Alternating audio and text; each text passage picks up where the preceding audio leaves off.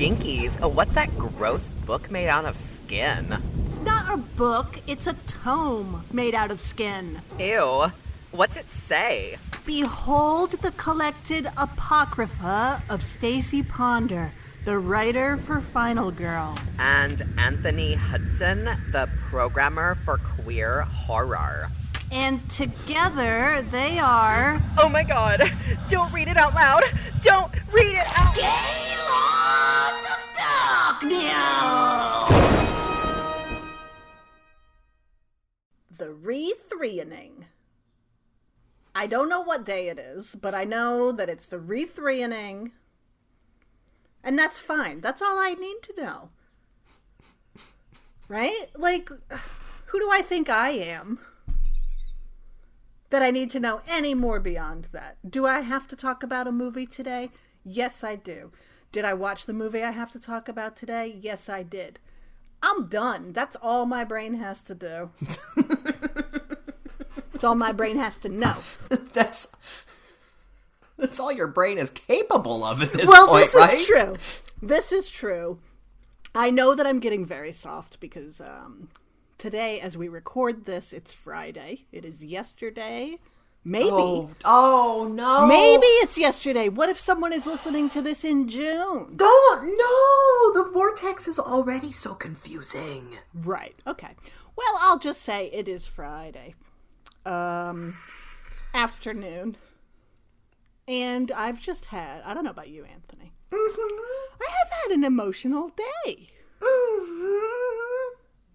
Like, I think the brain is very soft. Like, I feel kind of overtired. You know how when you get very, very tired, but you're still awake, you get a little delirious, usually. Uh, fifteenth hour at the sleepover. Exactly. It turns blue. You start hearing the birds, and suddenly, like everyone's everyone's just like putting their hands in jars of mayonnaise because they've lost it. Right. You like that's where I am, but also I had a period this morning where I got really emotional. Oh. Um, and wait, it was good emotional. Like the the movie made me emotional last night. Um, and then it kind of carried over into this morning because you know, listen, the pandemic, right? That's still happening. Got a case of the feelsies. Got a little case of the feelsies. Um, you know, it's it feels like this was kind of a good emotion. It's like for the first time during this, this was a good emotional because it actually feels like it is going to end. Okay, I understand where you're saying what you're saying now. For the first time during the pandemic, it's a good emotion feeling. Right? Yeah, yeah, yeah. Versus, I thought you're saying the for, for the first time during the re three inning, you've had a good emotion. Oh no, no, no! I've had great emotions during the no, no, no. But I mean, during the pandemic, it's like I haven't ever wanted to admit that it could end because it was so nebulous and no one knew and, and like there's no and you're gonna end jinx date. it. You're gonna Yeah. jinx it if you say, "Oh, we're coming out." I'll see. Like when, like when we all put up on our marquees, "See you in April." Last Right. March, you know, one year ago, Yeah. it feels, and then we all jinxed it, and then baby Jesus said, "Well, have I got something to share with you, folks?" And I, I spelled that with an X because I'm equitable Jesus. My God. There's no end date, and there is a part of me that still feels like there's going to be another huge wave, even after the vast majority or everybody in the fucking country, the planet, is vaccinated. I'm still like, I think we all probably have that kind of PTSD of like bracing for the next wave sort of thing. Yes. But it does feel, and it's kind of nice in a sense that it's coinciding with spring, where we are, where it's like everybody's kind of emerging from their groundhog holes. You know, and well, it's just, that's one of them. and you just feel like, oh, maybe we're all gonna be okay.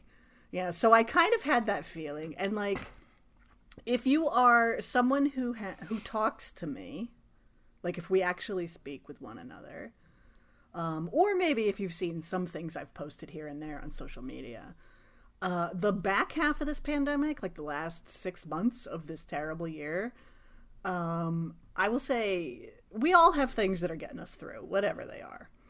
Um, but city pop music has really been getting me through. Oh, it's yeah. like like tons of music for me to discover all of you know all of this stuff and yesterday i saw pictures of um, one of my queens who has really been getting me through momoko kikuchi um, she was one of the relay runners for the olympic torch that is going on right now and so there's pictures of Momoko carrying the torch through Fukushima Prefecture, which is like, oh, they have been able to like rebuild and kind of reclaim. And it's just like this convergence of all of these things of like a rebirth and emerging from this, and maybe we're all gonna be okay. Got me really emotional. Oh, Stacie, I love this. Maybe we're all gonna be okay at springtime. it's springtime. We have Momoko's carrying the Olympic torch, like the Olympics are going to happen over there, and it's her carrying it, and she's been like, it's so weird to have this like. Like city pop, I've been listening to the women artists because I always listen to women artists. Unless it's classic rock, I'm really only interested in women artists. So I'm just discovering all of these women who were making music in like the 80s, 70s. I went back to like late 70s through late 80s. I'm discovering all of this music, and it's like these women who are now, if they're still alive, they're at least in their 50s, if not their 60s. They're on the other side of the world. Some of them, some, a very few of them are still active and still singing and still working on all of that. Some of them had short careers. Some of them dropped one album and bounced. Like there are some that are absolute mysteries because when they disappear, they disappear. Hmm. Like there's one artist, Takako Mamiya, who dropped her album Love Trip is like one of the greatest albums I've ever heard. She put out that album and vanished. No one has any idea where she is. She has not been found. Nothing. And like these women on the other side of the world who made this music all this year all these years ago has been helping me and I just I don't know, I was really moved by kind of how beautiful that is in a way of like you never know what effect you're going to have on somebody. Oh yeah. Yeah, like they have no idea. Some of them are like, I don't, you know, I stopped singing 20 years ago. I don't understand why there's all this interest in my music lately because they don't know that the West has discovered city pop. Mm-hmm. And so it's like a, a woman who made an album 40 years ago and then disappeared is like affecting my life now. And I know that that's the way art works or whatever. And some people are still like super into Shakespeare or whatever. But it's just like.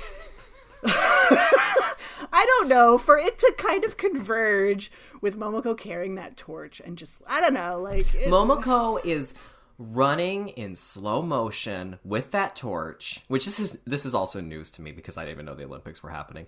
But she's running in slow motion with that torch and and and and she has the echo vocal filter on her voice like she does on her YouTube podcast, you know? And she's speaking to you and she's saying it's all going to be okay. She's gonna say like she taught every episode of her podcast, radio, YouTube show, where she says, "Thank you for your hard work today."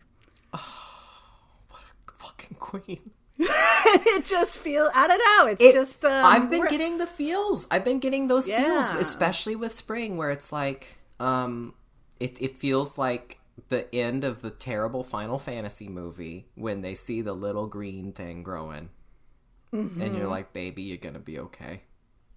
you feel like Asia Argento emerging from the sewer at the end of Mother of Tears, and you say, "What did I just survive?"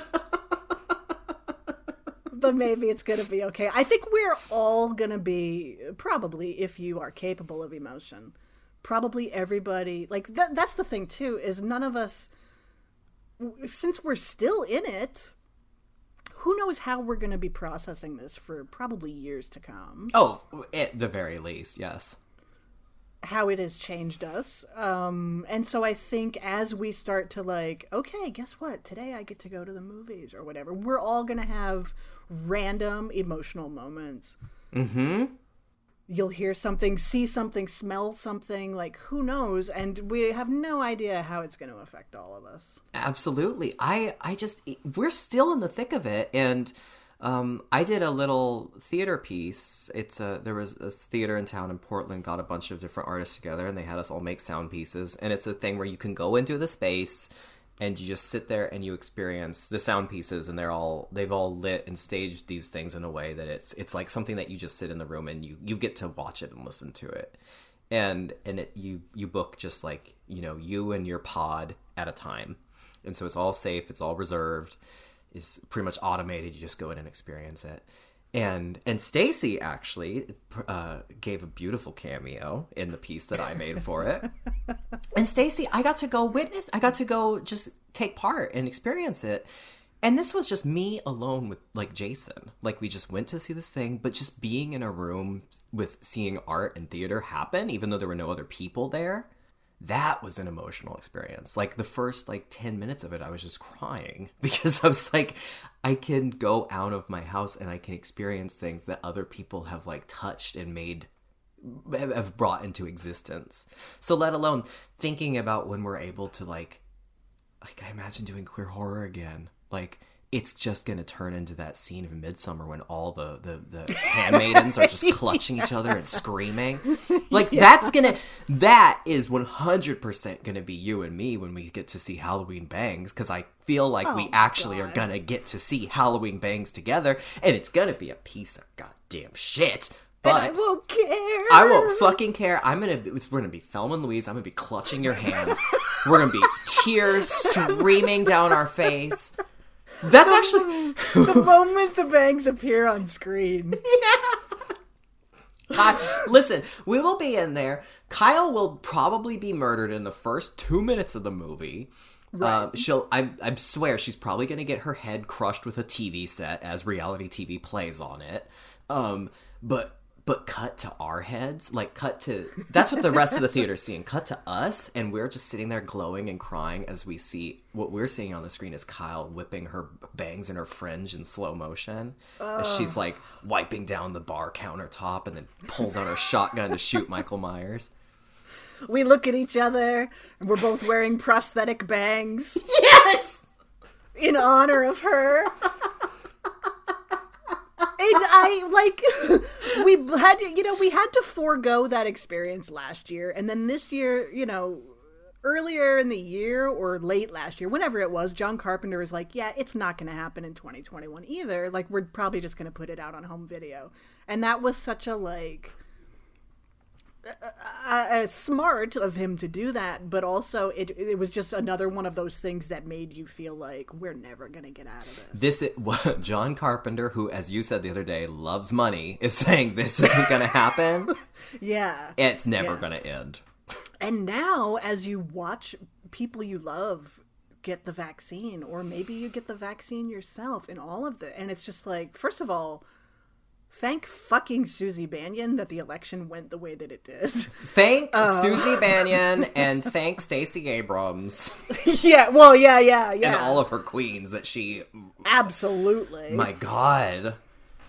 Cuz who knows where we would be. Um, but it starts to feel like, oh my god, this could this could end. It's actually I was it's it's funny too because I mean you see how the vaccine rollout is working and a lot of people are complaining and rightfully so. There's a lot of a lot of complexities and a lot of problems and a lot of accessibility issues.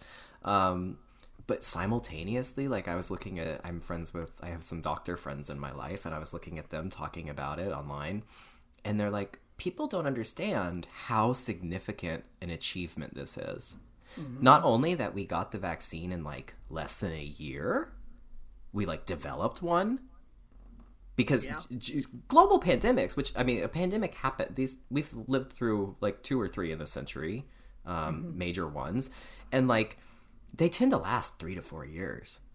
Yeah. And also, it takes a long time. Sometimes it takes that amount of time to make a vaccine. But like, we have made the vaccine, and now we're at the point where the last thing I saw was one six, one out of six Americans, adults, have been vaccinated, according to the CDC. The number I heard from a friend yesterday was we're nearing twenty five percent. Um, that is a massive, incredible achievement, and it actually, it's things like that. It's things like spring, it's things like mm-hmm. Momoko. It's just, it's things like not being haunted by having a fucking fascist Nazi dictator in the White House haunting me mm-hmm. every second of my day with whatever bullshit he has to say. Yeah. It feels like feels like the times they are changing. So you see why I got emotional. No. it's cuz you're a woman. I'm on my period. Yeah. You're going to cry in another 28 days, Stacie. I might. it's just but it's it's amazing and honestly a huge part of this what the fuck what can people achieve when we actually um turn off the internet reaction ego bickering like Yeah. what can we achieve like look at what is happening with the re-threeing Oh my! I, and uh, that made me emotional too.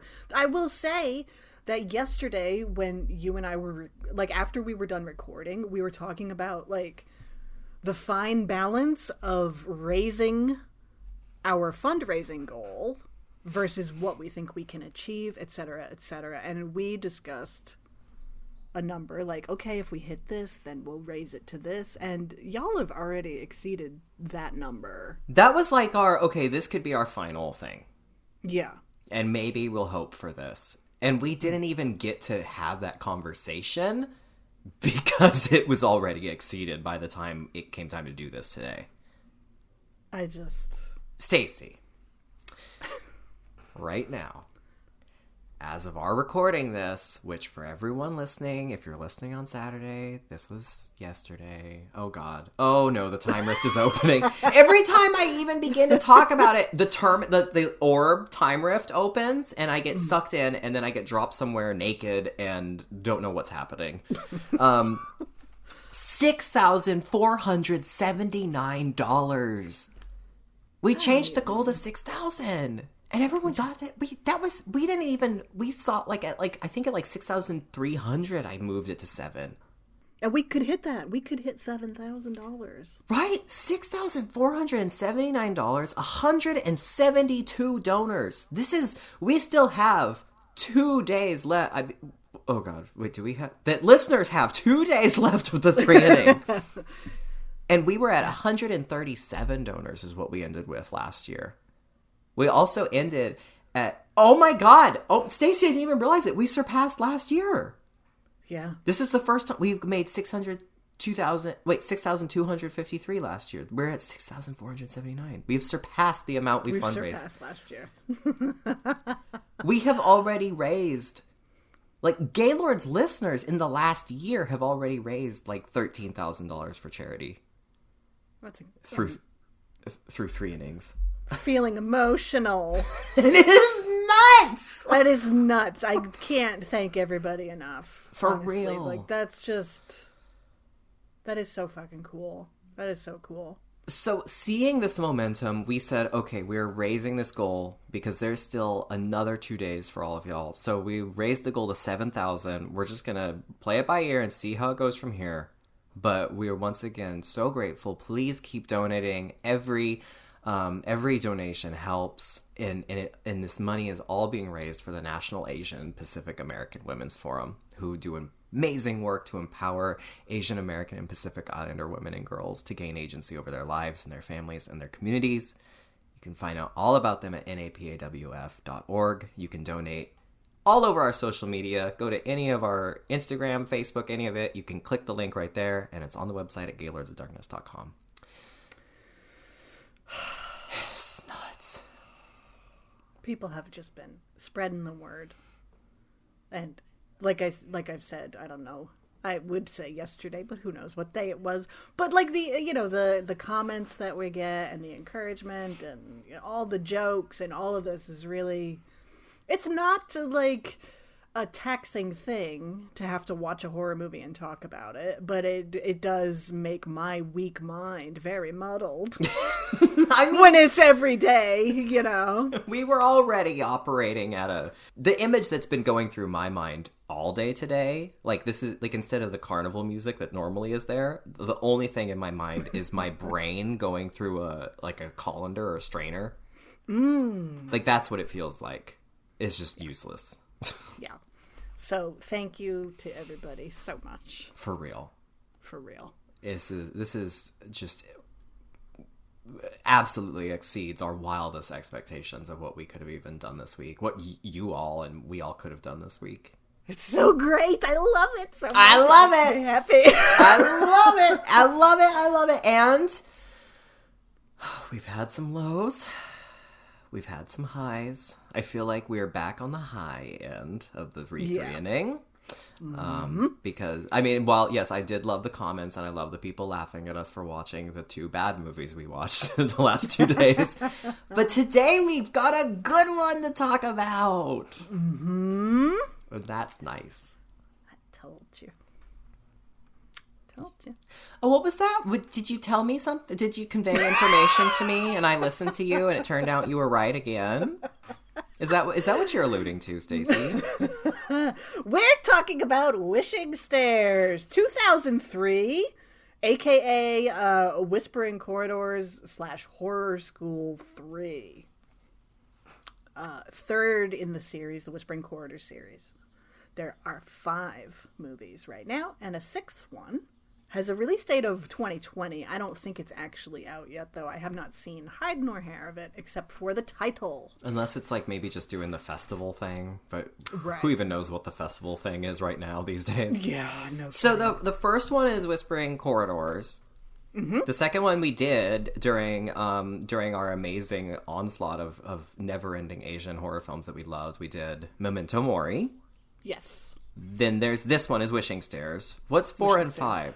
Four is voice. Right, right, right, right. Love voice. Voice is incredible, and I hope we get to. I mean, I would love to do the entire series, obviously, but voice is really fantastic, and I would love to do that one. Um, that one came about a little slightly later. Like the first three were. This is. Uh, I'm a film lover. Let me push up my glasses. But like the first three were released.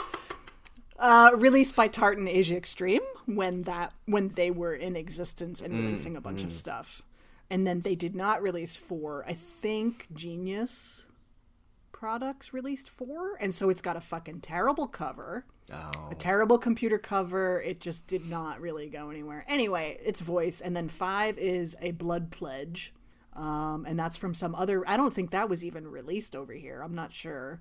That's a random company, and then six, the forthcoming six, is called The Humming. oh, Um, they all take place in girls' schools. They all center on girls and women.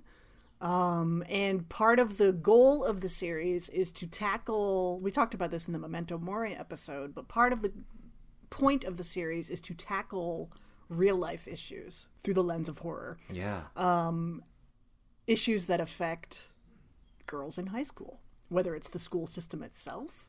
Every installment is gay. like some more explicitly than others. what about a girls' school is gay, Stacie? Right. I wouldn't know. We've never asked that question on this show. Yeah. Um, another goal of the series is to give opportunities to brand new directors.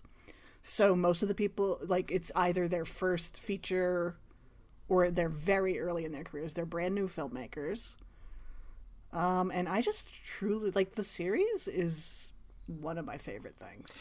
Are they all directed by women? No, But this one is. this one is, and the sixth one is for sure. Oh, but Memento Mori wasn't. Right. The Memento Mori was directed by two men. Oh, two men. Mm-hmm. Oh, that's that's what the person says at the cake shop. Two men. Kim, da- Kim Davis. Two men. boys don't kiss boys. Well, I mean, honestly, besides the, my internalized homophobia, that is shocking to me because it. Well, one, to, uh, having a co-director that's always that's not really a good sign for a lot of films. But also, the Memento Mori was so thoughtful and handled it so Yes. well that that's really and restrained as well. So that's really shocking. yeah. Um, I think all of the films in the series are really thoughtful. Um, this one, yeah, it's directed by a woman. There are four writers on it. Four women writers. Hell yeah! And one, and Uh. the director is the director of Yoga Hakwon, which is fucking rules.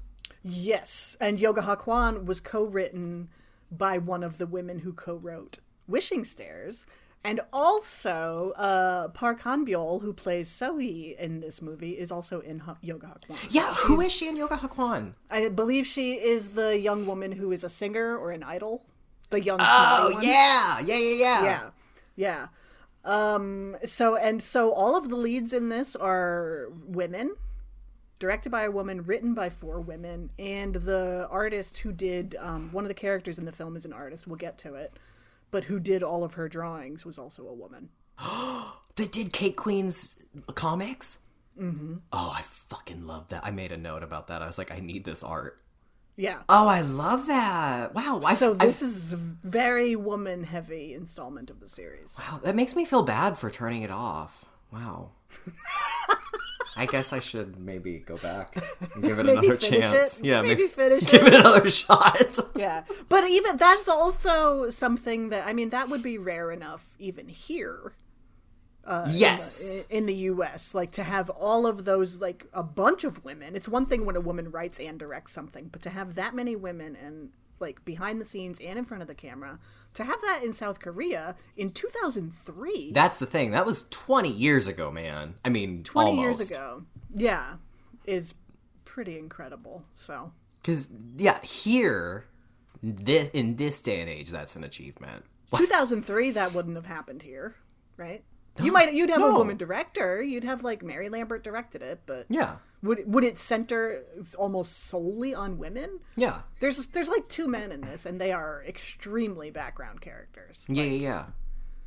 It's like Yeah, Suspiria, you know. in like in like in like yeah with the hooks in Yeah. like in 2020 i mean i was sitting in the theater being shocked that birds of prey was written by a woman and starred women and was directed by a woman and that i feel like that got to happen because it was like a fun comic book movie Mm-hmm. in 2020 but this is 2003 mm-hmm. and this and and and in a in a part of the world where um uh, women are still working on coming up yeah, they've got some feminism issues. Yeah yeah and that's and it's so that that's what's so fabulous too about this series and i think about like this movie and these movie and memento mori or at least the ones i can speak to having seen those two is that it's about getting to the the basis of where the structural issues for how women live their lives and are told to live their lives getting to where those have their kind of root right Yes. in yep. your upbringing and the the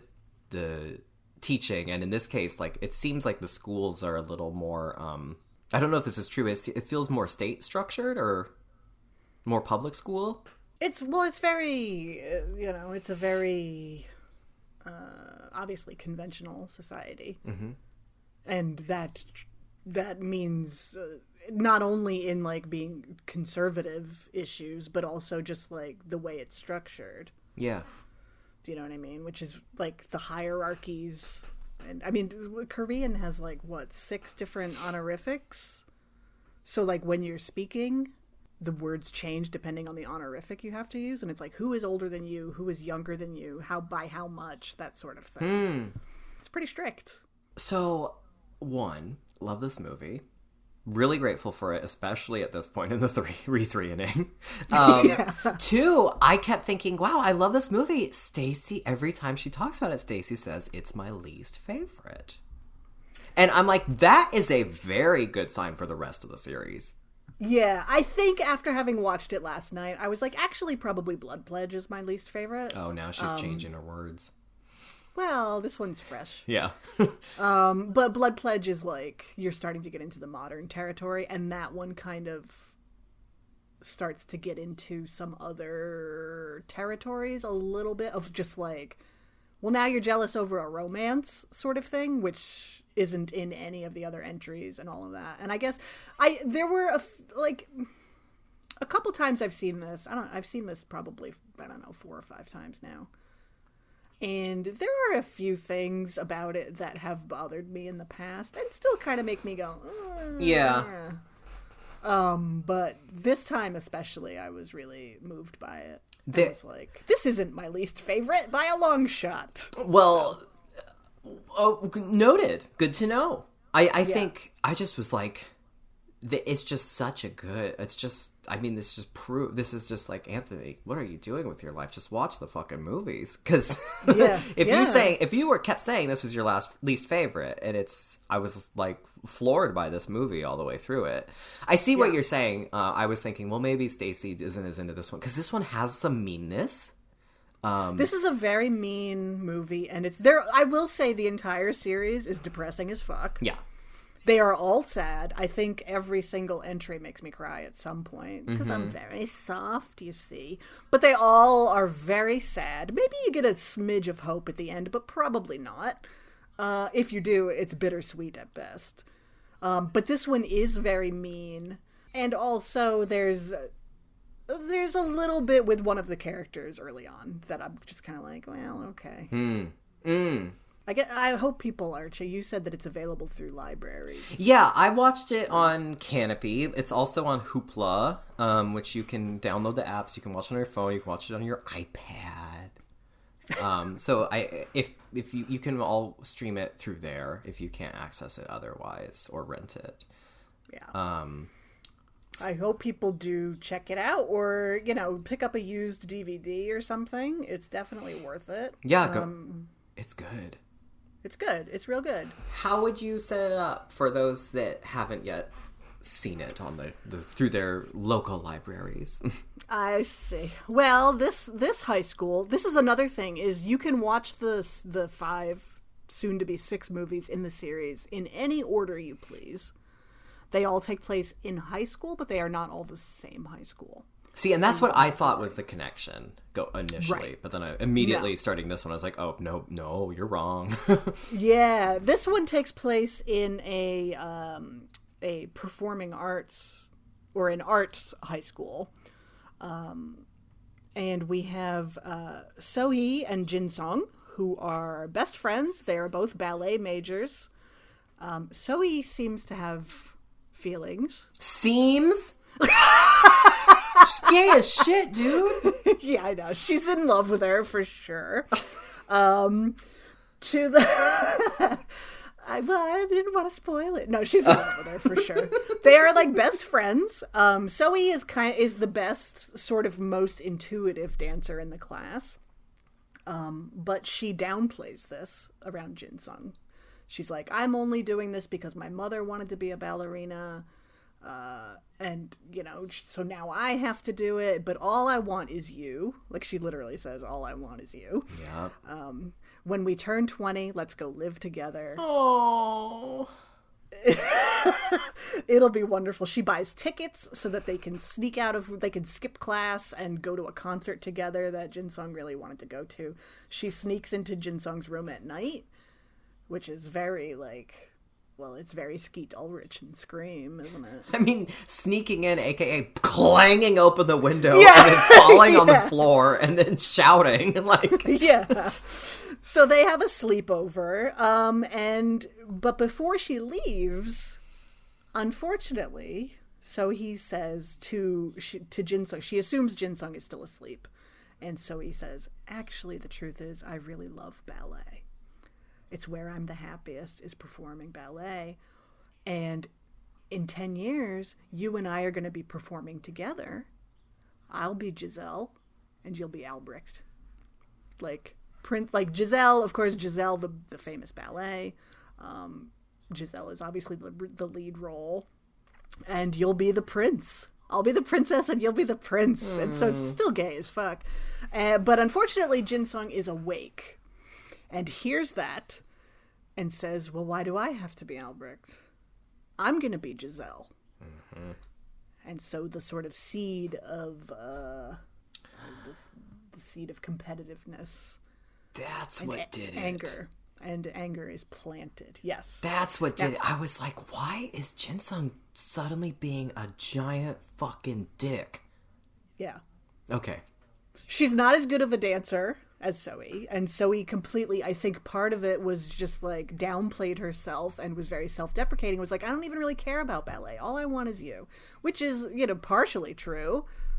But then to hear secretly that you've been lying and you actually fucking love ballet and I have to be the second fiddle to you in the lead. Mm. it planted the seed of envy. Uh, pa- another story we have in the school is Haiju, My cake queen. your cake queen, who is very weird. She's the chubby outcast. She's an incredible fucking artist. Yes, she is. Her drawings are insane, a spectacular. She is obsessed with these stairs that are outside of the girls' dormitory, the wishing stairs. Which, if you close your eyes and walk up the stairs and count each stair as you go, and if you wish for something really hard, if the magical 29th stair appears, your wish will be granted. And Haiju has done that. She's creating art about these stairs. She's creating this comic that's like a fucking fairy tale. Like the art is unbelievable. It's gorgeous. It's gorgeous. Um, she's sculpted the stairs. She's drawing the stairs. She's obsessed with it. She uh, wished for. Uh, she wants to lose weight. Um, and the 29th stair appeared and granted her wish, and she starts to lose weight. The prosthetics go away. The prosthetics go away. The prosthetics aren't bad. You can tell that it's not probably what the actress looks like, but they're not bad. Yeah, it's a little weird here and there, but but Yeah. but they're very they're gone quick pretty quickly. I I think that's where my issues originally were with this movie is that like when we meet this character who's actually really great, I love her. She was my Oh. favorite part of the movie. she's second of all the actress is unbelievable as Mm-hmm. it goes on but initially it's a very broad performance um and it's like okay so here's the fat character eating cake and she has cake all over her face Yeah. And she's like stu- and i'm just like okay so chubby can't control herself because there's a cake in the room you know what i mean? It, it was just like this is a dangerous trope you know? That wasn't great um but it's worth it. Well she's so great. That's the thing, though, is it does serve a purpose in in her ultimate narrative journey, Mm-hmm. um, and it also is like, well, it, it kind of kind of speaks about this idea of the, the the curse of the wishing stairs, which you know goes back to Monkey's Paw, which goes back to ultimately, you know, Wishmaster is where all that story came from. But like, like the idea that you get the you get your wish, and then now what? Or Right. what if the wish doesn't work out? So it's like it, it, it- I don't think it really kind of affirms that that was a good wish to make, like in the long run. Right. Yeah, yeah, yeah. It wasn't. I didn't have a problem with her. But like, she could have been fat through the whole movie or whatever. But it was just like, The and I depiction. realized that the depiction was, especially just because that was our introduction to her. yeah, Like the very first time we see her, she's just like wiping her face with cake. wiping her face with cake. She can't run when they're ti running in class and blah blah blah. But then I'm like, that was me growing up. I feel you, girl. like, Right. I, Oh, I yeah, am yeah. Haiju. I- Yeah, I love I love. Haiju. I love her. And I think Um, seeing her art is really oh yeah, yeah, yeah, is really welcome and really makes her more than like what the character could have become. for sure. Yeah. for sure. Um, Haiju seems to be smitten with Zoe, Seems. who I don't know why I'm downplaying it. She's in love with Zoe, who lets her borrow some gym clothes, and I'm like, okay, hi Irene from Red Velvet. We're gonna go with the gay ass borrowing the gym clothes excuse. Okay, sure, sure. Uh, subscribe to my K-pop newsletter if you want that story. the kpopbroker.com. yeah. Um, okay, and so let's see. So she borrows the gym clothes and is just absolutely in love. Um, Haiju and Jin Jinsung eventually meet, and uh, Jinsung is amazed that Haiju has started to lose weight, and she tells Jin Jinsung about the wishing stairs. Go for it. Because there's a big audition coming up. Um, they are casting Giselle the ballet. But beyond that, there is an audition that one person from the school will get to go to a dance competition in Russia. It usually goes to the lead of the ballet, so everybody thinks that Zoe's going to get it. But the audition is coming up, and Jinsung has decided that she wants it. Um, and so she takes to the wishing stairs. And lo and behold, the 29th stair appears. So we get to the audition. And Zoe is out there doing her thing, and you're wondering, like, how is she gonna lose? Right? Mm-hmm. Because Jin Sung has made her wish. Mm-hmm. So, how is Zoe gonna lose? And as she's dancing, uh, one of the toes on her toe shoe gets bloody. Mm-hmm. Something's going on in her toe shoes, and you're like, oh no. But Sohee still crushes it. She just dances through the pain and gets it done. You can't. There's there's not even a flinch on her part. Nope. And as an audience, of- as a viewer, before we even see the blood on the shoe like well up, before that, she's doing this like ballet hop, and I'm just Yeah. waiting for a fucking an ankle to snap in half. Mm-hmm. Edge of my seat. Edge of the seat. I'm on the edge of my seat just watching anyone in toe shoes anyway. Like, do you know what? I- Like, I don't, Yeah. our, we're not supposed to be in those shapes. It's unnatural. It's like when Kate Winslet does it in the Titanic. It's unnatural. it's unnatural. There is a time and a place, and it's drunk Irish people at the bottom of a ship that's headed to the bottom of the ocean. Uh, so, unfortunately, the friendship between Sohee and Jinsung has been completely fractured. Uh, Jinsung is consumed with anger and jealousy and all of this, and she's been ignoring Sohee. Um, and so finally, Sohee, after this audition, Jin Sung is at a low because she was like, What the fuck, man? She still crushed it. What's going on? Um, so Sohee confronts her, and Jin Sung says, I really hate you. You make me feel miserable. And it is such a gut punch. Such a piece of shit, man. It is incredibly shitty. Um, and Sohee says, okay, well, if you walk away, then we're through. But when Jinsung starts to walk away, and that means the end, she runs up and gives her a back hug and says, All I need is you. You'll never know how much I love you. Oh, no. There's a tussle. Oh no. There's a tussle and accident. It's accidental, but it still happens. There's a tussle, and Sohee ends up at the bottom of the staircase in a broken pile. Um, and so that is how Jin Sung's wish comes true. Sohee is in the hospital, broken legs. She's in a wheelchair. Her mother is beside herself because what is the family going to do now? Um, and she refuses to see Jinsung, who has come to visit her finally at last. Jinsung has, of course, now gotten the lead in the ballet, etc., etc. Um, but when Jinsung is feeling a li- pretty despondent over this, and maybe she feels like she fucked up and has lost her friend, um, that night, Sohee appears again in her dorm room, and they have another wonderful night together, and it's very sweet, and they make up, and everything is great. And as an audience member, you say, this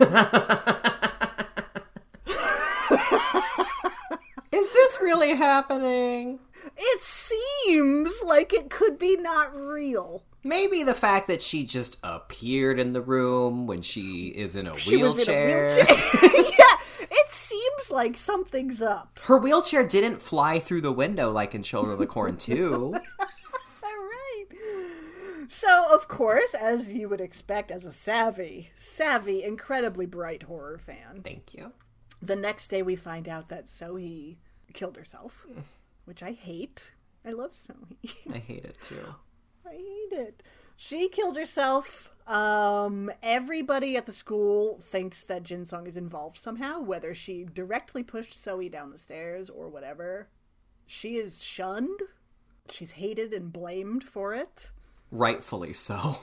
Rightfully so. they play that wicked prank on her where they're like, congratulate. They call her into the room. Holy moly. And they're like, here's your cake! Here's your cake. We're all here. Congratulations. You won the competition. You're going to Russia. Congratulations. Blow out the candle. and then they smush the cake in her face and humiliate her. uh-huh. And it, it's the best time that that gag has ever happened since, um, um, oh, who's that queen that oh, we hated? All the gays, and the gays hit her with the cake in the face. The pie. Oh, uh, uh, Anita Bryant? Yes. Yeah, yeah, yeah, Yeah, yeah. It, it's so it's so lovely. It's very satisfying. It's very satisfying. Didn't didn't a cakening happen in Memento Mori too, or wasn't there another? Yeah. They Yep. had a. it- there's a few similar story beats to this. Hmm. Um, meanwhile, Haiju is completely distraught by Sohee's death and grieving in her own way, which is to collect all of Zoe's belongings that she possibly can and abscond with them.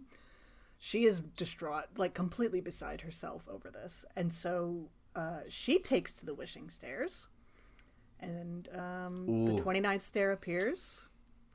And she says, Please send Zoe back to me.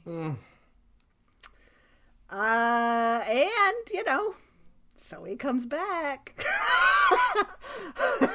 but be careful what you wish for, children.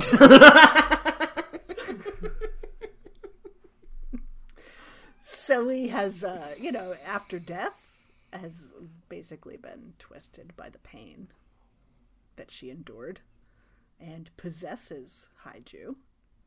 And that's where it gets. The movie gets a little cuckoo, Wild. and it's so good. Um, and Anjo, who plays Haiju, is so fucking great She's spectacular. when she goes full nutso. I love it. I love it. I love it. What's interesting about because she's like possessed, right? Mm-hmm. What's interesting about like how this film tackles possession? Because there's also a moment when Jinsung kind of seems sort of possessed to me too. I can't remember what moment that was, but with um with Haiju with her behavior, it also it could read as is she actually possessed or is she just really severely grieving and having a very bad day? Right. like that the possession acting doesn't feel exploitive wacky like look at how bleh, evil i am like it's Right. it there there's real suffering underneath it mm-hmm yeah Oh, absolutely. Yeah. Um, she ends up killing a student named Yunji, a fellow artist, a sculptor. Oh. it was a mean girl. she gets killed. she house of waxes her She does House of Wax her. It's pretty wicked. Um, and she summons Jinsung to the art studio. And this is where it's like Jin Sung is like, "Why are you acting so weird?" You're like she doesn't think, you know, that it's actually Zoe who has summoned her. And so it kind of ties into what you were saying about it could just be Haiju in her grief. She's lost it, you know. Um, but no, she is possessed by Zoe. Um, they kind of they fight, and then a part of the movie that really gets me down happens with the fire. what gets you down about that I don't know, just I guess the the grieving schoolgirl dying what in flames. what gets you down about the, the poor girl whose transformation we've seen across the course of this film who is the star of the film who steals the film from its leads what bothers you about seeing her engulfed in flames I don't know. I'm just I'm a woman. I'm weak like that. Oh, right, right, right. You've been emotional lately. I forgot. I've been emotional, so okay. for some reason, watching her sad little face as the flames rise around her. is horrible. This is not a feel good movie in the least. That's the thing. That's the thing, though. Is like I didn't. It's really it. It would be really hard for me to picture a film in which this underdog character that I'm rooting for the whole way through, who's a fucking weirdo, who like you know cakes it up and does amazing art and all this, and and is grieving and suffering. That you could tell me that she's gonna die awfully, and there's no resolution for her, and I'm still gonna love the movie. Yeah. because it, it's it's doing that for a reason and it's not just because like oh did you think that was brutal enough like it's not it's not that Right. Anyway Right. And well, it's I mean in in its way that whole sequence is really beautiful yeah aesthetically. Like just the way that it's shot and Yeah. everything is really kind of respectful to that character and wants to make you feel something. It doesn't want to shock you in that way. It doesn't want to, you know, yeah gross I, you out or anything like that. I also do appreciate that in at least her final her final days her aesthetic just went art witch and that was lovely yeah, yeah. Um, so Jinsung has gotten out of there, obviously, um, and she has a flashback uh, she sees her own reflection and kind of watches her own past play out for a moment. And we see that before the big audition, she put fucking broken glass in Zoe's toe shoes. And that's why her toe was, that's why her foot was bleeding. And it's like, okay, I already didn't like you. Aren't you supposed to have some kind of redemption here? it's just, you're just making it worse. You're just making it worse. Um, and so, uh, Zoe starts to actually torment, like she's, you know, been released from, from Haiju. And so she's actually, she's tormenting and, and chasing Jin Sung. And finally, Jin Sung takes to the wishing stairs to try to put everything back to the way that it was. If I wish and everything like that, I can make it all go away. 29th stair appears. Zoe appears behind her. And then finally, Jin Sung apologizes and says, I didn't hate you. I just wanted to win once. Which doesn't excuse anything. But at least she apologized. They, However, they get to talk it out. they talk it out. However, Zoe still feels that she loves Jinsung more than Jinsung loves her. Uh, she has been, you know, warped by realizing that Jinsung did this to her, basically. Any of the love that she felt for her has kind of been twisted, and so she gives her another back hug, but she hugs her so hard that she crushes her. Jinsung falls down the wishing stairs and is dead. And we see that at the beginning of the film, when we saw a girl climbing the wishing stairs and making a wish, we now learn that that was Sohee, whose wish was that they would be together forever. Hmm. And now they are, but they're dead. Hmm. The end. Happy time. Hmm. happy, happy, happy time. And you say that was depressing, but I loved it. I loved it. Yeah. I. I have no. I just feel terrible liking a movie that was so depressing. Mm-hmm. It, That's the whole series, my friend. and that's what's amazing is like like Memento Mori was uh it had like like you talked about in the lead up to this you talked about how this one has a lot more horror to it or like the, Yes. the horror trappings. Yes. The the you know the interior designer came in and said we need better horror cheese. So like he got the, he got the bagua and everything flowing right, but like uh, because Memento Mori it's it's very real world until someone dies and then a ghost appears over a skylight and there's a storm. And like it, it it's more supernatural ish flavored than like horror if that makes sense. Right. um and that's really a lesser aspect of the storyline yeah. but in this it's much more horror but and it's much more mean. Like it, it has so many similar story beats. I got to this earlier but like memento mori you know it's the two girls that love each other but one of them kind of falls out of it. The other one kills herself. The ghost comes back. The other one feels bad. But in this it's like i mean she was kind of mean to her in memento mori for no reason.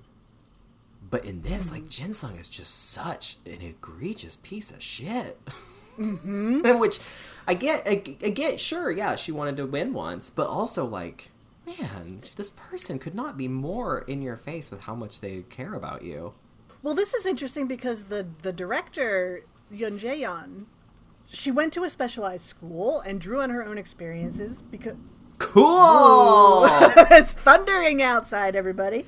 Um, because the thing with a specialized school is that first of all, well, we've seen in other installments of this series and in real life, et cetera, et cetera, how rigid the Korean school system is. yeah You go into the specialized school system and you have to make decisions about your future at a much younger age. Oh. First of all. So there's that. Second of all, competition is fostered between the students. And at this specialized school, you have students in each program that all have the same goal. Everybody has the same dreams, whereas in a generalized classroom, maybe this person's going to go into science, maybe this person's going to be a teacher, whatever. But here, it's the teachers and everything will kind of push the girls into competition with one another, and friendships. So, like, you will end up in direct competition with your best, best, best friend. so like in memento mori where they're they're in this like public school that is Right. very already very structured, and that's already a strain on their their budding relationship and romance. Then in this, you have that you have competition and like craft, like this like kind of trade school quality thrown on, but it's like art school, Mm-hmm. where everyone's trying to be the one out of one hundred artists, whatever. Right. But but in this case, people actually have skills um, because they're at a dance school, and they're Yeah. all trying to be Giselle. Right, that's the thing. There's one spot, one person from this school can go to this competition in Russia. You know, that's the thing is everybody in this class. Whereas in Memento Mori, like I said, oh, this but like maybe everybody wants to be the best student, but this one's going to be a doctor, this one's going to be a lawyer, whatever. Whereas here, it's like you and your best friend might both want to be a ballerina mm-hmm. and both want to be the lead dancer. And so friendships are really tested in this kind of environment. Wow, that's awful. I didn't I didn't like I got the idea of the competition with in terms of them wanting to be a lead dancer. Right, yeah. But like that really drives it home. yeah. And the teachers kind of push them and they're like, well, the ones who can take it are going to respond really well to it and really rise to the challenge. Mm-hmm. But that's going to leave a lot of other girls broken, you know? Yeah, then what do they do? Right. So add in the whole layer of like, like yeah, Memento Mori is explicitly gay and Voice is explicitly gay, and you could say this is explicitly gay, et cetera, et cetera. Could?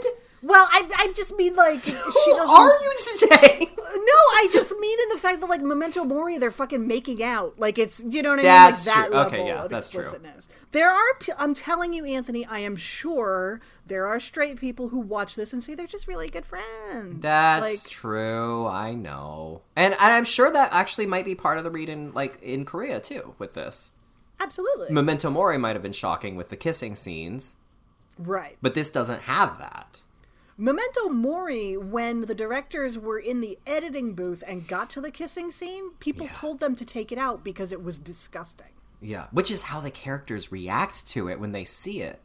Right. It's part of why they get ostracized. It's also part of how they're saying "fuck you" to the rest of their school. So it's incredible that the filmmakers kept that in because it's them also saying "fuck you" to the standard. Yeah. This is 2003. We're now in 2021, and things are a little tiny bit starting to change. If you come out, you your career, if especially if you're a public figure, your career will be destroyed. Yeah. Period. Period. It's not a matter of just like I don't want people to know my business. It's a matter of your family will probably disown you. You will probably lose your job, and you will be shunned. Yeah, Like that's the level of it. Mm-hmm. Um, and so add that whole taboo onto these relationships. Oh my god! When we were talking about when we were talking about intersectional oppression, everyone like at the Right. beginning of this three three inning, Yeah. where you can't distinguish what oppression is coming from where. I mean, this this is like that's this is it dem- visually demonstrated where it's like okay, you have the queerness, you have the misogyny, you have the competition, you have the structure of this educational system. Mm-hmm.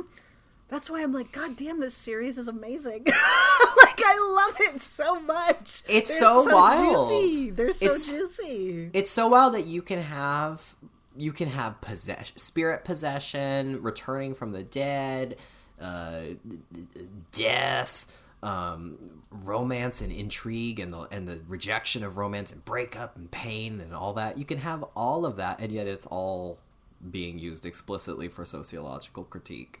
I mean, that's when horror is at its best. i don't know. I don't like movies that tell me what to think. I mean, we all love, yeah, well, I was going to say we all love our urban legend Bloody Marys. you know what i after Mary's Mary's bloody. after re- rewatching the tanning salon scene yesterday, I I fully love that movie. I've given it.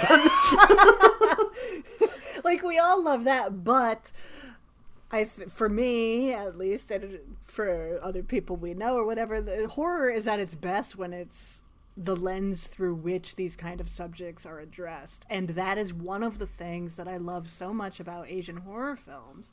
Is maybe it's just because we don't see everything over here, but when I see the random Asian horror movie, the the rare one that doesn't actually dig a little deeper, that's when I'm a little disappointed in it. Yeah, it's They're- surprising. They're, they're they're getting to that stage where they're just kind of starting to make dumb stuff. Well, and that's that's what's really nice about I think even the some of the dumb ones, it, but it seems a theme throughout a lot of the Asian horror, at least the Japanese and Korean horror that I've been watching, like in the last year, that I've really expanded my horizons with. Um, it feels like at its root, they're all about. Uh, they all have this existential thing built into them about about just the fear of death and the the con- confronting the reality that that's something we all experience Yeah.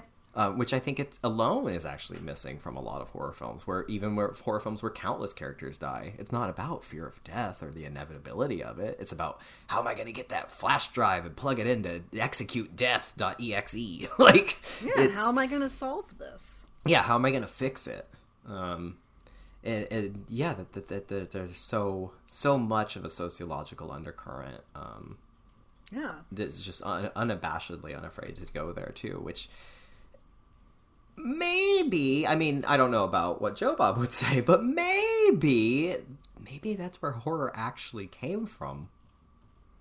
Was was hmm. talking about issues that upset us culturally. No. No, no, It's about blood and it's about tits. tits. Yeah, shove that. But that's. oh, God. Keep going.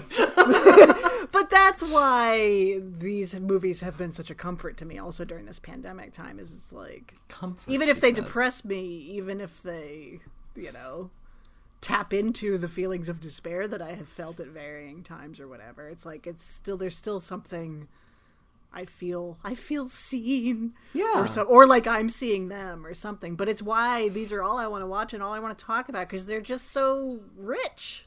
Mm-hmm. So I am so glad that we did this movie today. It's so good. I really, really loved it. I really have to get on top of my shit and just watch Whispering Corridors and Voice and Blood Pledge. Yeah. Um, Voice especially Voice I think is a really really fantastic movie. It's one of the ones that's harder to find. Um so people might have to see if they can pick up a used DVD somewhere or uh, if you happen to have a rental shop or something. I don't know that it's streaming anywhere, Yeah. but that one especially is really worth it. It's also just a beauty. It's probably the most stylized of all of these films in the series. It's a beautiful film. It's really good. Yeah, Really I. I just can't wait for more. Um, they're really, they're really great, and, and also it's just so nice to be talking about an Asian horror movie again on this show. It really is. I just love them so much. I love them so much. And you know what else I love? Are women. Uh, and I love that, like, so many of the, so Asian horror in general, but obviously this series just centers on girls and women. Yeah. And I'm like, that's please, yes, thank yeah, you. yeah, it's and amazing. when it's when it's this one especially when it's everybody practically behind the scenes is a woman also. Isn't it funny that um and I know in America we're still catching up with that. But I, I was just seeing something about there was some statistic came out about how I just saw this on the internet last week, so I actually can't speak to anything about its accuracy or my memory of what I even saw. But it was a st- statistic about how horror films actually featured just as many um, speaking roles and starring roles, or feature more speaking roles and starring roles for women than any other genre in the United States, American horror films. I believe it. Um, and isn't it funny that we also get that even more heightened, even more so in Asian horror films? And isn't it funny that that is happening in a genre which was created to talk about oppression and created to talk about longing and created to talk about who we actually are at our core? Isn't it funny that those are the movies that we feature women in? Well, it's interesting because I feel like the reason why it happens here is because of that old like Dario Argento bullshit misogynist line of like everybody wants to see a beautiful woman get killed. Mm-hmm. Or whatever his quote about that is. Mm-hmm. So like that to me is why the populations of, of women characters is higher. Because it tends to take that angle of it of mm-hmm. like the audience is primarily men, and men want to watch women get killed. yeah, yeah. you know, whereas these movies, like, yes, the women get killed, and maybe the women are shitty. You know what I mean? Like, Jin Sung is a piece of shit. Okay, like, that's fine. But these movies, this series particularly, is telling the women's stories. and telling the girls' stories. And I think that's the difference Yes. for me. And that that is what is nice too about um coming out the cultural reaction and and and the sort of diffusion of that coming out of that Dario Argento mindset uh was that those of us that grew up watching those then and especially those of us that grew up different then we identify with those women and we want to see them survive. So then, as we begin to tell those stories, then they become the heroes, and now they've reached the point where they become the villains, and they still win and get away with things. Mm-hmm. Um, and it's it's it's nice to see how that's shifting. But Asian horror movies have been doing that for a little bit longer. Yeah. So Yeah. so watch it, everybody. get it, get it. Once again, you can check it out on Hoopla and Kanopy. I know Whispering Corridors, Wishing Stairs, and Memento Mori are all on there. I, I'm not sure about Voice and Blood Pledge. Um, I think Voice might be also. Who knows? In my dreams, there will be a box set Blu-ray release of all these movies together. Somebody will pick it up. Oh yeah. That's a dream of mine. Well, Stacie, the dream should be that you get to write the booklet for the American release. Just put that on the Katie Holmes. I'm putting that on my vision board. done and done. Written by Stacie Ponder, who seems to be a lesbian. Listen, okay? Two women could fucking scissor their way down the church aisle to get married, and people would be like, well, I don't know, girls just do that sometimes. I know. I still can't believe it. And you, as a lesbian, have been living with that your whole life. Just people not believing that, uh, that, well, or believing that it's just a phase. what do you mean? Susie and Sarah were just friends. They're just friends. They were just friends that wore each other's clothes and shared a bed and solved mysteries together. What's gay about es- that? But especially when it is filtered through an East Asian lens where friendships between girls are different than they are in the West, they are very physically affectionate with each other. And we also skinship, Anthony. skinship, and also who's watching that? We also culturally tend to sexualize Asian women a little bit more. Um, So that becomes something that we would already maybe just attribute is maybe there's a thing of there, but there's not. That's not actually a gay identity. Right. Um, well, here, if you see two women, like one woman's girl sitting on another girl's lap and they're hugging and she's kissing her on the cheek and she's got her arms wrapped around her and all of this, you might think, are they gay? Mm-hmm. But over there, it will be just two friends who do that. Like men over there hold hands. Like it won't be a big deal for two old men to be holding hands with each other. Oh, that's sweet. Yeah. I wish Kinderman and Dyer got to do that. It's everybody. And so and so couple that with a society over you know in South Korea where it's like gay people basically don't exist. Like it's just not an occurrence to people because they don't have they don't have the characters, they don't have out entertainers, they don't have any so it's like gay people don't even exist. It's not a thought that anybody has that those two people could actually be gay. Yeah, yeah. I mean, I just read it's completely different culture, admittedly, Yeah. a different Oh, country. yeah. Um, and and um, and and my example is a different culture too. But like, uh, I just read the manga "My Brother's Husband," great Japanese uh, little comic, and in that, like. Like the you know character comes over and is like, oh, I was married to this man, and uh, the Japan one of the Jap- his Japanese niece like freaks out and she's really excited by it, and she's like, men can get married, be- and they're like, well, in America, men can get married. We don't do that here. So it- it's like something that just there isn't a cultural reference point for it yet. Right. It's starting to change. Yeah, It's starting to change, and I think change will come very quickly. yeah. But but we're still they're behind us in that regard. But man, I mean, I know, and I hear what you're saying with like people, is even in Korea, can watch Wishing Stairs and not attribute explicit gayness to it or not read it as a gay film. Um, I absolutely get that, but I'm grateful that this movie is out there doing that and was doing this in 2003, Oh God, yeah. and also following off of Memento Mori and the fact that this echoes so many story beats of Memento Mori and action things that happen in it. Um, mm-hmm. You kind of can't separate it. Then you kind of have to read it as a gay film, and just the fact. I, I guess what I'm saying is, God bless everyone that made Memento Mori and was fighting for equality through film. Mm-hmm. Um, yeah. Not equality, fighting for liberation through film. Yes. So Hundred percent. hell yeah! Hundred percent. Wow, Whispering corridors, bitch. that's the full title of the box set. That's the title of my essay. Yeah. Box set. Please do, Stacie. Yes. Listen, the kiosk is starting to fall apart. The wheel has broken off. there's there's it's only got like another full day of use left in this poor old spress. But are you ready to place your head on the spress? I think so. I have nothing else to do, so I might as well.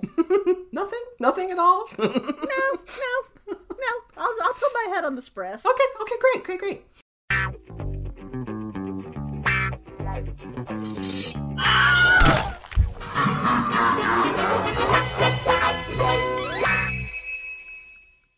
What is the spress? It's the Chopping Block Express. Chop Spress.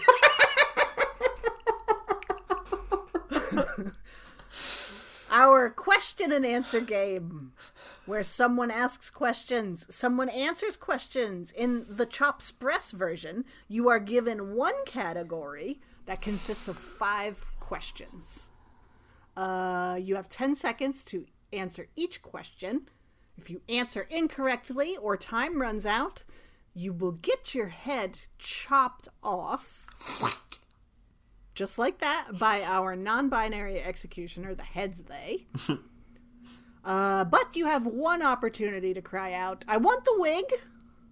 In which case, any wig you uh, imagine Agency. agency today. Any wig you can possibly imagine will manifest upon your head, and it will confuse the heads they, and you will get 10 more seconds. Your fate hangs in the air. So, wigs in general confuse the heads. They not any specific wig or quality of wig. Right, yeah, yeah. It's just any- It's just, it's just you have different hair all of a sudden. Yeah, any head accoutrement. The heads they Yeah. is like, I can't handle this. I, can't, I have no idea what happened. I'm so confused. And then they're like, oh, wait, it's you. And then they chop your head off. I guess I should chop off your head. Right. Yeah. Exactly. Great, great. Exactly. Yeah. So uh, I don't know who goes first. I'm real excited to see what kind of fucking Obstacle course. some kind of goodnight mommy torture scenario you have. like Stacie, there's actually what? There's two of us. I'm I'm my own dead twin and I'm torturing you. You thought mommy was the evil one. I'm excited to find out.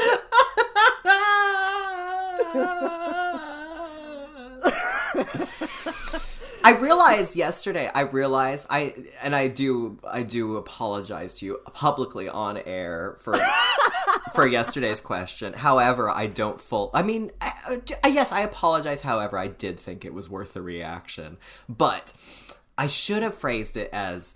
Uh, since it was, you were right. Since it was hashtag not my killer, which was about designer imposters in horror, but it should have been um, three out of four character or th- four characters were recast in Halloween: The Curse of Michael Myers, including Jamie, Tommy, and Doctor Wynn. Who was the fourth? And then you would have just had to say Michael Myers. So you you just mean you had to you would have had to dumb it down to the lowest. No, no, I should have made it about the killer. I see. Okay, right. And if I wanted to phrase it through recast characters, I could have done it that way. Yeah, I'm not saying I need to dumb it down. Okay, yeah, there are uh, several permutations of how that could go. It was just a very difficult thing, and um, I just last night I was trying to sleep, and I'm like, does Anthony know how long ten seconds is, it's really fast. and what can be achieved within that time? even with an enwiggening. That's why I had it in Wigan, is because I was I was like, well, twenty seconds is fine, and then she gets another wig. Yep. I just have I just have such high belief in you. That's No, you like the you like my uh over the top anger reaction, which is why this is good night mommy. I'm just laying there in my bandages trying to sleep. Or the other day when you got the wrong movie, but you were so convinced, and you and you just say Lupita, and I thought you were I thought you were like calling on Saint Lupita Nyong'o to prote- to enshroud you with a blue orb of protection, but in reality, you were just wrong. Yeah. That, well, that's uh, honestly any any higher goal you think I have. The truth is, I'm probably just wrong. so, like, let's all lower our expectations. But it's true. Chop Spress is extra scary this time around because just the fact It that we take away the agency of choosing our own category makes it that much more terrifying. Yes. Yes. Um, So, yeah. So. I don't know who goes first. You can, whatever. I kill me, care. kill me, get it over with, kill me. Okay. All right. I've won two this week. Great. Did you know that? I, I, I think I knew. Uh, maybe you'll win today. Who knows? It pains me to say congratulations for winning twice this week. In a normal week, I would say that is an incredible achievement. However, given yesterday, I'm having trouble tapping into those feelings. Those are the feelings I'm not feeling quite yet, but I'll get there. Your pom poms are just, you left them in the locker. yeah.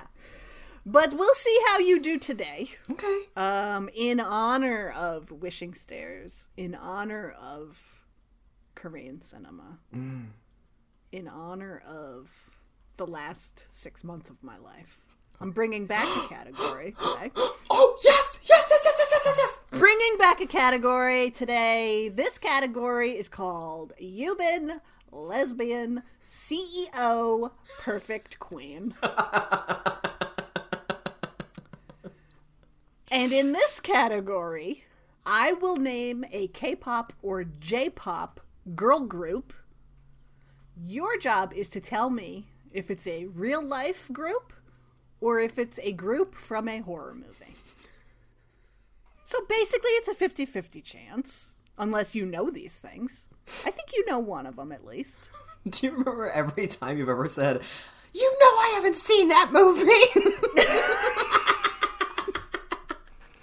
Maybe you have seen the movie, Anthony. Maybe you have. wait, so this is, wait, wait, does this has, does it have anything to do with movies? Yes. Wait, what is it? It's by it's bands. I give you the name of a girl group. Like, let's pretend Fleetwood Mac is a, a J pop girl group. oh, yeah, I'm pretending right now. So if I say Fleetwood Mac, you would say real life, because that's a real life group. Oh, and some are from movies. Some of them are groups that are from movies. I am not making up any of these group names. They are either from a movie or they are from real life. Does that make sense? Oh, and I say movie or real life. Right, that's all you have to say. If you say movie and you can name the movie, you will get a box of wigs. A box of wigs. Yeah. To to frolic in. It's a very big box. I get a box of wigs. Yeah. So you basically have unless you know the name of the group, which at least one of them you should know. Um then you know, it's a 50-50 chance. Which I realize isn't usually the way we do this, but I really want to do this category. Stacie, I'm so that's why I gasped so much when you said you were bringing it back because there has been a part of me because this is the thing listeners, we do support each other. There are there's no Jinsung on this show. That's right. we do support each other. We have each other's backs. And since the day that you introduced this category, I have actually felt, um, I have felt bad that I didn't. I felt bad that I didn't choose your category because I knew how excited you were to get it out there. And then I wa- I was like, I want to talk about bulges in horror movies, please. whatever, whatever the other category was. and part of like the next day, I was like, you know what, Anthony, you should have you should have helped Stacie out and supported her with that category. So I'm so happy you're bringing it back. That's nice. I just had to find a way to tie this K-pop obsession into the chopping block, and I finally discovered a way to do it. So that was exciting. This might be your greatest moment. It could this this is the convergence. This is where the black hole opens. I turn into I turn into spaghetti. and I'm sucked in and then the black hole closes and you say, "You know what? She's off to a better place."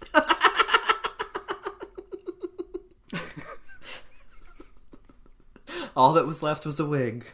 right? yeah. Okay, so Oh, you you get how this works. You get what you have to say. Real life movie. If it's a Real movie, life or movie? what's the movie? Maybe. Right. Yeah, if you yeah. Okay. Okay, let's. Um, I got it. I got it. I got. I, Okay. I think I got. Okay. Okay. Okay. Okay, here we go. Number one in Yubin, lesbian, CEO, perfect queen. Group number one, dessert. Um, I'm gonna say movie. Yes, ding ding ding. Oh, oh. I have no idea what movie. It's from Suicide Club. God damn it! I was hoping I was gonna get the one in Suicide Club because that's the only one I know. That you got, well, I mean, you got that it's from a movie. I thought they were the something girls. Damn it! It's dessert. It's dessert. Fuck. Okay, there goes my wigs. There goes the wigs. Unless you guess correctly. On another I mean, one. how how many movies are there about that f- prominently feature J-pop or K-pop groups? There's oh, not a oh, lot oh, oh, that oh. I know of. Keep going. Keep going. Okay, here we go. Number two, orange caramel. I'm. Oh shit! I'm just gonna guess real. Yes, ding ding ding. Oh. oh. It's real life group. It's a real life group. Is they are they J or K pop? They are K-pop. Okay. okay. Okay. Here we go. Number three, pink dolls. Movie? Yes, ding ding ding. I'm gonna guess. I'm gonna guess. I'm gonna guess. Uh, white. yes, you got it. Oh! I got the box of wigs. You got a box of wigs. So now you can wig it up on every one. That's how many wigs you got. I just want to hold them. I just want to sit in the box and clutch them. Okay. Okay. All right, okay, here we okay. go. Number four. After school.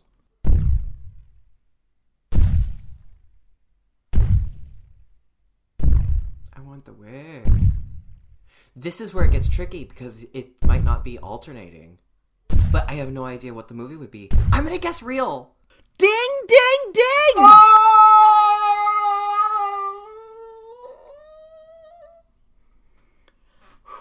This is very exciting. My heart is racing. And the last one, number five. Pure. Pure. I want the wig. I have so many wigs. Um, I'm uh, pure. What did I say last? Real? And you, but it, but it was, if it alternates, then it would make too much.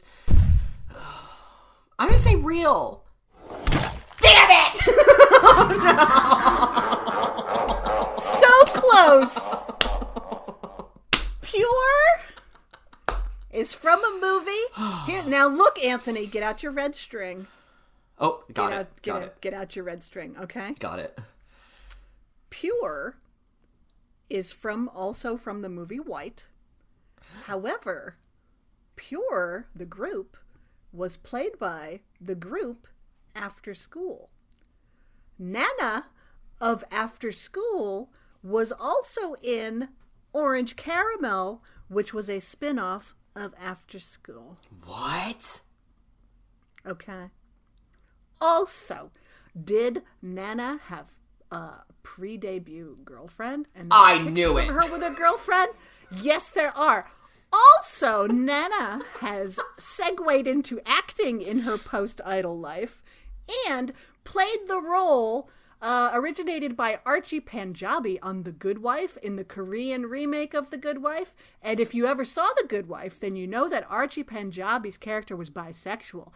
In Korea, they actually kept the character as bisexual, and Nana, our bisexual queen, is giving Korea's first televised explicitly bisexual character performance. What? Thank you. Subscribe to my K-pop newsletter. kpopbroker.com that is a whole that is a that is a um one are those things you know when you're the, the the the kid in school that like is better than everybody and they do all the the yarn between all their fingers and create that complex yarn thing Cat's Cradle. thank you that's what it's called that is a whole fucking cat's cradle of gay k-pop intrigue I, I it- this was an exquisitely crafted category. I have to give myself a pat on the back. stacie i'm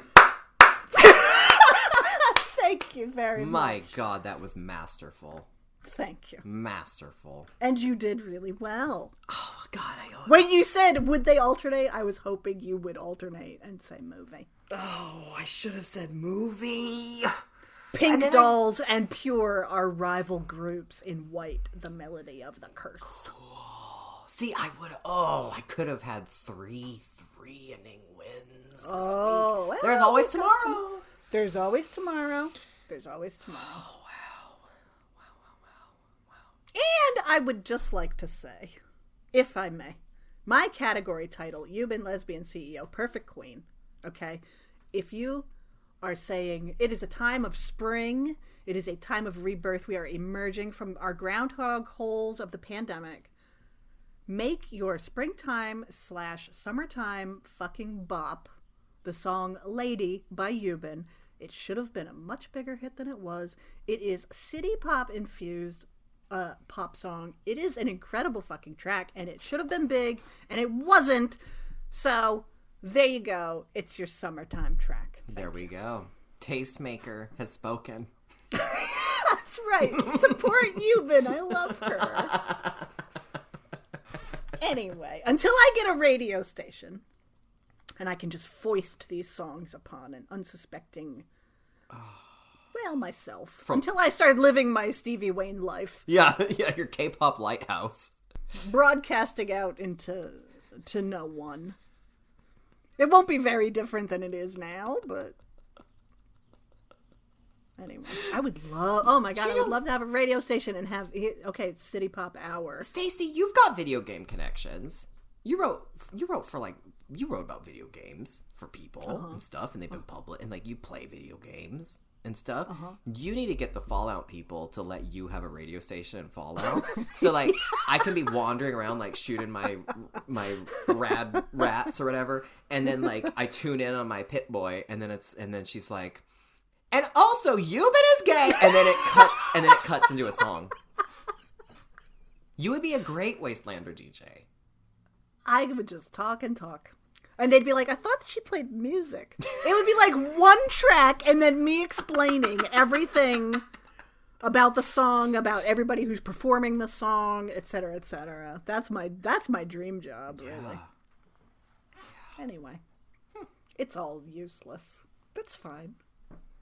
What name a useful thing? I'm sorry. Nothing. Is it useless, or are you, you with that cat's cradle? Are you revealing to us the interwoven fabric of the universe, and actually demonstrating to us all how how closely tied, literally tied through red string we are to each other? You're making me have feelings again.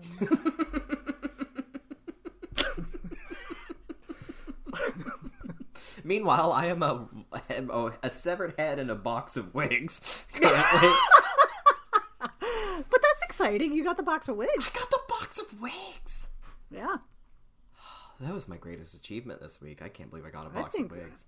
Honestly, today's a banner fucking day. I wanted to get the Suicide Club girls though because I love them so much. Mm-hmm. I love them. Love that I movie. Thought their name. Oh, I thought their name had girls because Suicide Girls. That's why I thought girls was in there. I see. oh, you dumb, dumb clown. Suicide Club. That's what it's called. It's not called Suicide Girls. Right. Suicide Girls is Return of Living Dead three. Right. yeah. There we go. Okay. See, It's all interwoven. Everything's tied together, man. It's like everything. Don't forget the butterfly effect, you know? Careful. Careful what you step on or whatever. Is that how it works? I guess so. Don't you step on it and then I don't know. Don't ask me. I've I'm spag- I'm already spaghetti. the black hole's closing. Please. I'm spaghetti. Put that on her tombstone. All right, Stacie. Here we go. You ready to place your head on that spress? I am. Okay, your I category. Your category this wee day, this day five six is what time is it? Who am I? Your category today, also in honor of the wonderful Asian horror films that we love and that uh, we got to watch th- for today's episode. Your category is the cursing. Now, the cursening is a special format category, much in the style of your massacre, massacre category and my part two category from recently. In the cursening, you have 50 seconds Oh shit. and you can call for the wig. You have to get your own box though. But you can call for the wig in which to name five Asian horror movies that have the word curse somewhere in the title. Oh no.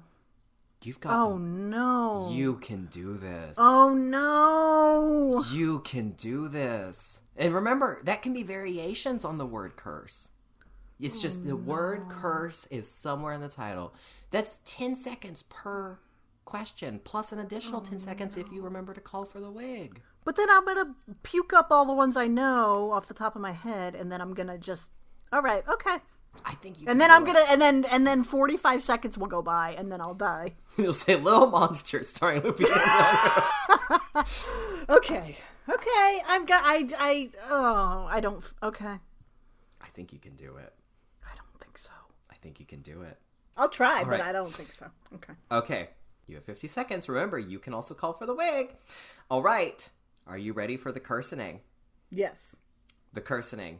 Five Asian horror movies with the word curse somewhere in the title. Go. Shit. Uh, the cursed, Ring of Curse, White, the melody of the curse. Um, um, um, um. Oh, the convenience store one. Cursed. Hmm? Oh my god, that's four. That's four. That's four. Curse, curse, curse, cursed, blood curse. and I'm just putting out words. The haunted curse. I want the wig. Thank you. Uh, curse of the curse of the um uh spring quarters curse uh um oh the curse of Mae Nak. Oh my god, Stacie! Ding, ding, ding, ding, ding, ding, ding, ding, ding! You did that in like 49 seconds!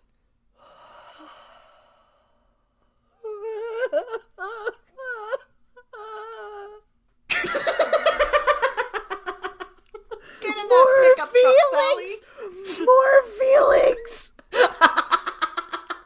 You won the chop spress! Oh my god, I won! And you On a today really of all one. days! On today of all days!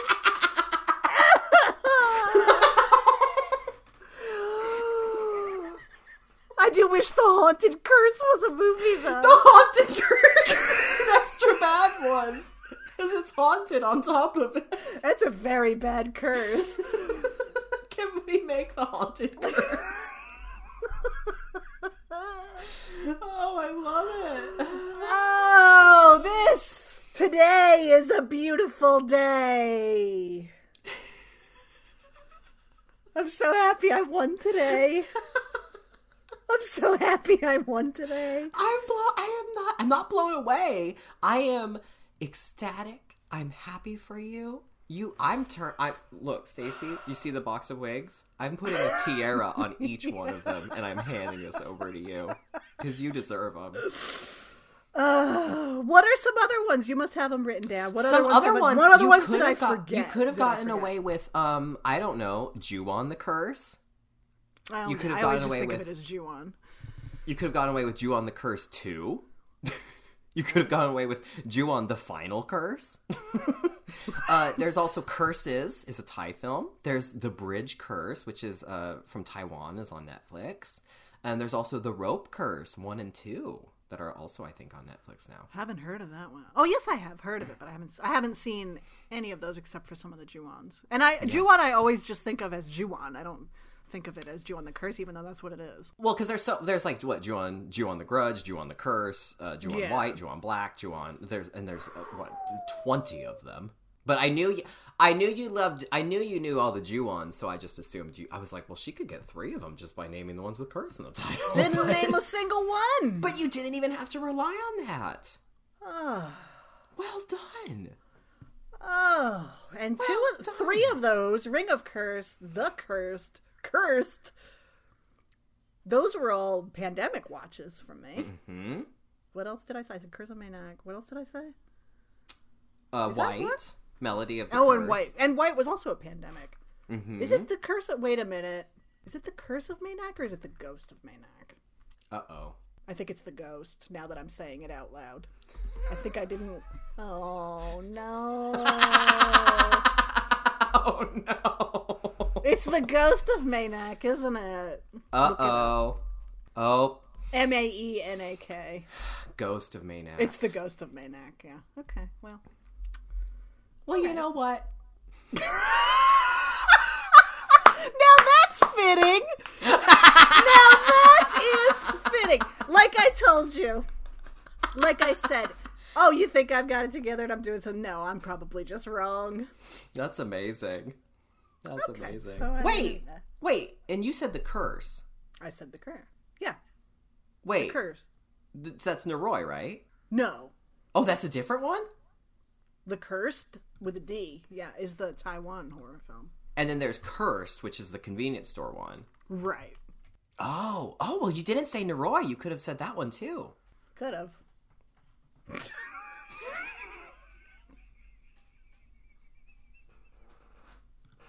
okay.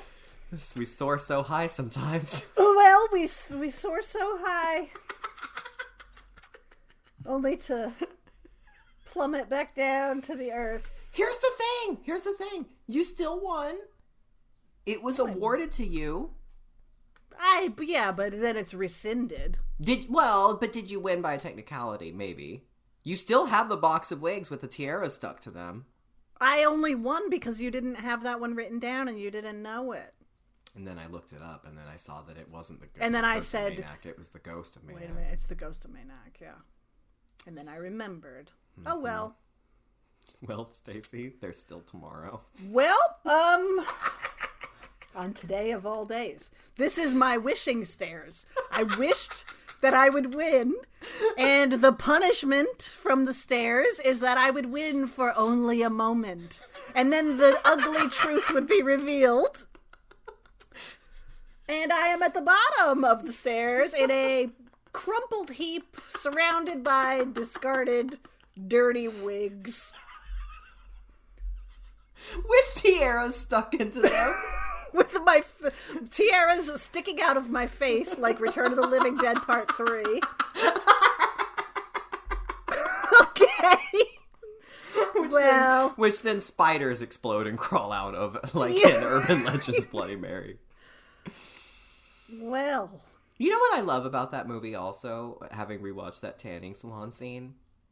Um, is right before she finds him on fire, you you see the, the Betsy, our queen from the tanning salon, and she's on the phone with her friend, and it's just it's Mary Lambert is doing jump cuts through her dialogue, and like like the last thing she says before she goes, "Oh shit, what time is it?"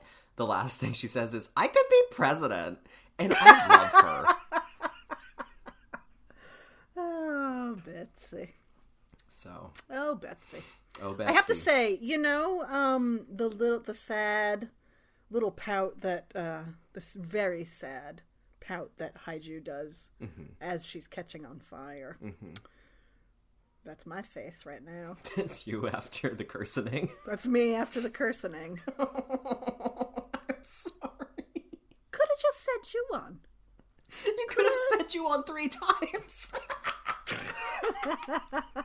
No, well, maybe I maybe in the future there will be something called the haunted curse, and our rethreaning time will fold in on itself. I'll do some black hole magic. Reach out my spaghetti tendrils. Time will fold in on itself, and I will win the cursing. I mean, the cost of that is that you have opened an event horizon, and we are then thrown into a hell dimension.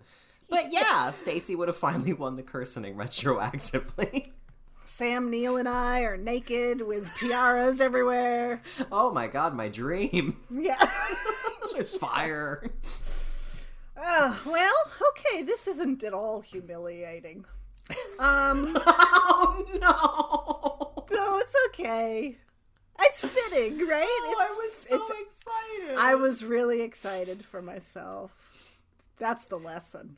That's the lesson of the wishing stairs. Don't aspire. Don't aspire. oh well, it's for a great cause. This was still the, the. I love today's episode, talking about the movie, Absolutely a, a pinnacle, a peak. feeling a moment of euphoria Just a moment. Before it was snatched away by my own honesty. Well, we're still raising money. We are still raising money. We're actively raising money as we record this. Stacie, our total with 173 donors now. Thank you very much. Our total now $6,500. I am just stunned. We are only $500 away from our goal, our newest goal of $7,000 that we just set like maybe an hour before we jumped in to record this. Thank you, everybody, so much. So much, so much, Absolutely. so much. We'll be back uh, tomorrow with our final episode. Our very last re-three inning. Wow, already. That is nuts. That is nuts. I can't wait to see where we're at. I'm I'm very excited to see what we do with the thermometer tomorrow.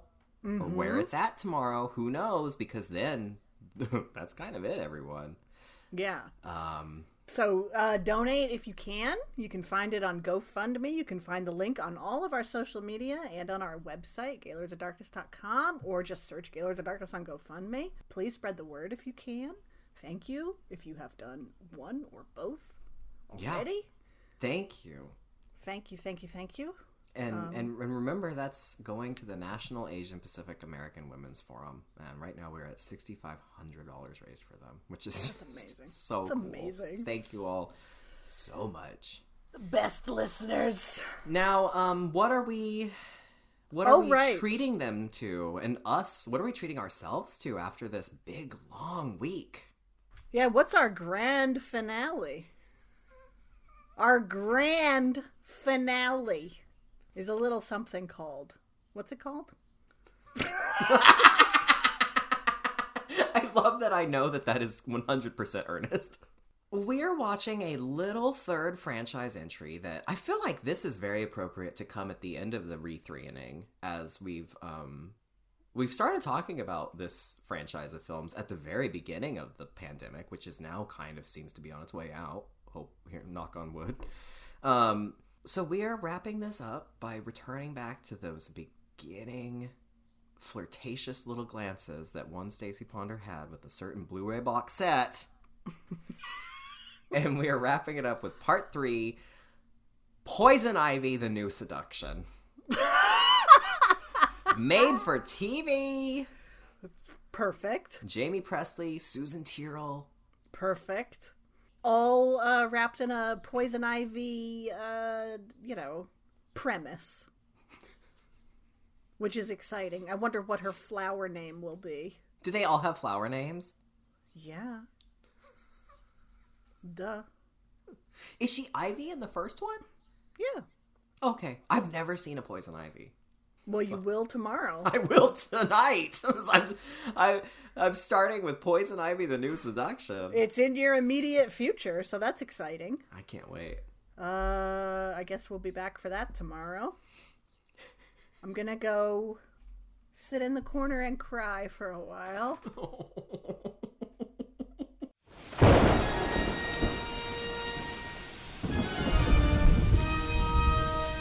Wow, for a haunted tome made out of skin, it's so loosely structured, yet informative. I know, right? Uh, is it over? It's glowing and spinning on its own, so I'm gonna guess yes. Oh my god! Oh my god! Tune in next time for more Gaylords